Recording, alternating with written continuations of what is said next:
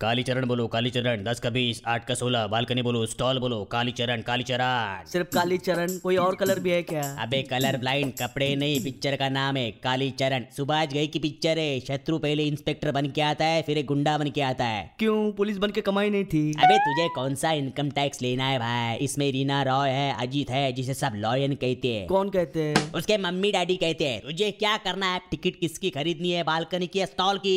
पर तेरे पास तो सिर्फ़ कागज़ की टिकट है। अरे तू जा यहाँ से मैं तेरे पाँव पड़ता हूँ। तुझे आशीर्वाद कौन सा दूँ? अबे ब्लेसिंग तू मुझे अकेला छोड़ दे यार। अकेला कहाँ छोड़ू? यहाँ तो बहुत भीड़ है। अबे तू मुझे यही छोड़ दे ताकि मेरी बोनी हो जाए। पर बोनी तो श्रीदेवी का हो चुका है। अरे होने देना तू जा यहाँ से तुझे सुबह से और कोई मिला नहीं क्या? मिला ना पहले दूध वाला मिला फिर पेपर वाला मिला फिर अरे भगवान! नहीं भगवान नहीं मिला। अरे मेरी सांस बंद हो रही है। तू चिंता मत कर उसे ससुर छुड़ा के ले जाएगा। आ तो गया, आगे बोल। अरे अरे, कोई मुझे बताएगा? यहाँ दांतों का डॉक्टर कहाँ बैठता है? मुझे रूट कैनल करवाना है।